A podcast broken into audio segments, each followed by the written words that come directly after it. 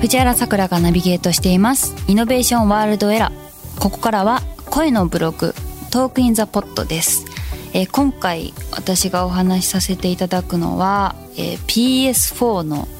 ゲームソフトについてお話ししたいと思います。まあこの自粛の期間になって5本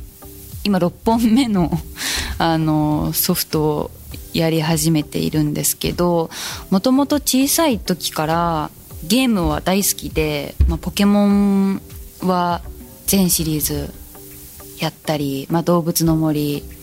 あとマザーとかも大好きでしたね。あとはこう幼なじみがあのゲーム大好きだったので幼なじみのゲーム横でずっと見てたり一緒に対戦したりスマブラとかナルトの戦うゲームとかもやったりしていながらあの東京に出てきてからはでもゲームやったら私やりすぎちゃうからやめとこうと思って自粛してこう実況動画ホラー実況動画とかを見てしのいでいたんですけどちょっとこう時間を持て余しあのたまたま私のこうスタイリストさんが PS4 持ってるけど全然やってないんですよねみたいな話をしたらあじゃあすごくおすすめのゲームがあるから貸すよって言ってあのちょっとずいぶん前にゲームを借りててしかもこう出てくる登場人物がさくらちゃんにそっくりで顔がだからなんかあのすごく感情移入してやっちゃったよみたいな話をされてそれから「ラスト・オブ・アス」っていうゲームだったんですけどこれ面白かったですね。あの、まあ、女の子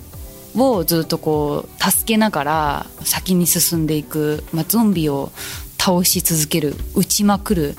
ゲームなんですけどどんどんこうゾンビ怖いとかじゃなくてその私が操ってるキャラクター自身がどんどん怖くなっていくんですよ。そのもう撃たなきゃ人のこととかも撃たなきゃ先に進めなくなってきたりして嘘この人も撃たなきゃいけないのみたいな。あのやっぱりそのゲームの趣旨としても、まあ、本当に怖いのはゾンビじゃなくて人間なんですよっていう、まあ、そういう話ではあるんですけどこう一つ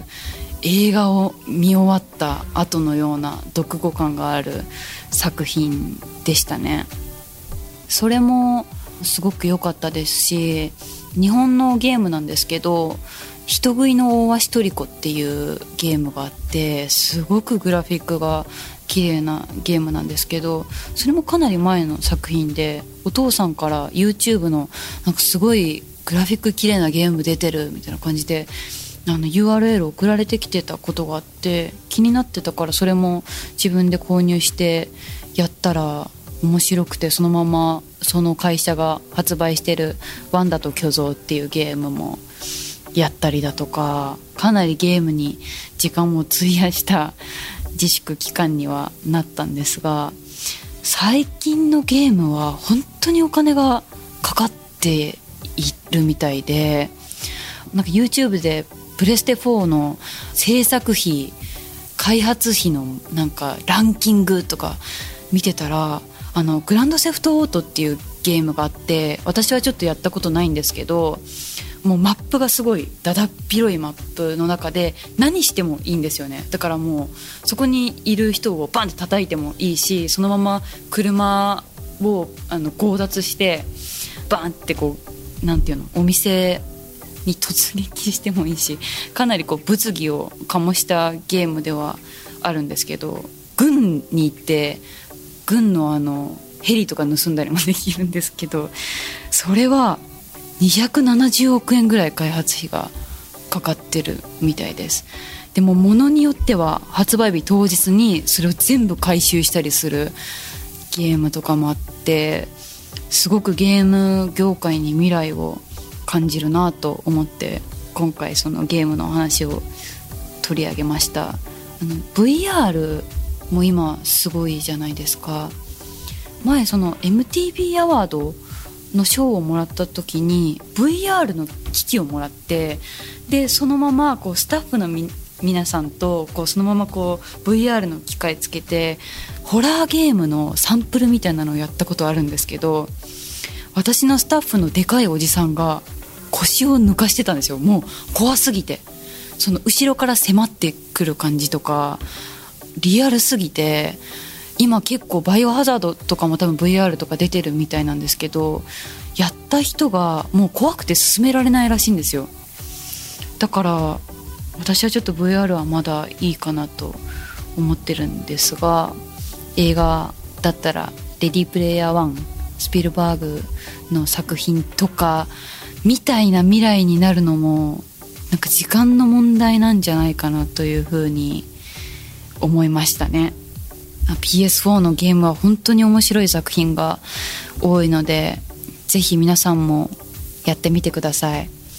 今私は「デトロイト・ビカム・ヒューマン」というアンドロイドが人間に逆襲するっていうゲームをやってます。やったことある人いるかな？全部自分で選択肢を決めれるんですけどなんてあの発言し返すかとか全部決めれて今それ途中までやってるんですけどそれもかなり面白いです。はい。ぜひやってみてください。さてここで今月のイノベーションソングを紹介したいと思います。え今回紹介するのはアメリカカリフォルニア初の5人組ポップバンドノーバケーションオーガスト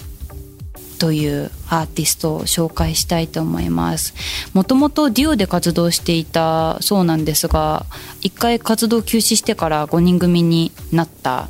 アーティストですね。インディードリームポップというジャンルなんですが最近その自分が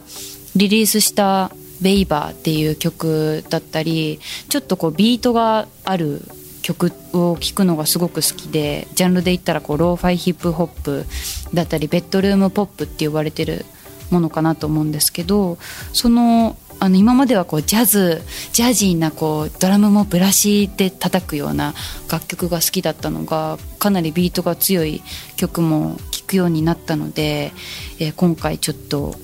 すごく素敵な曲なので紹介したいなと思います。あとあのゲームの話もしたのでこの曲ちょっとマリオの声とかがサンプリングされてて面白かったので選曲しました、えー、Apple Music や Spotify でも聴いてみてください「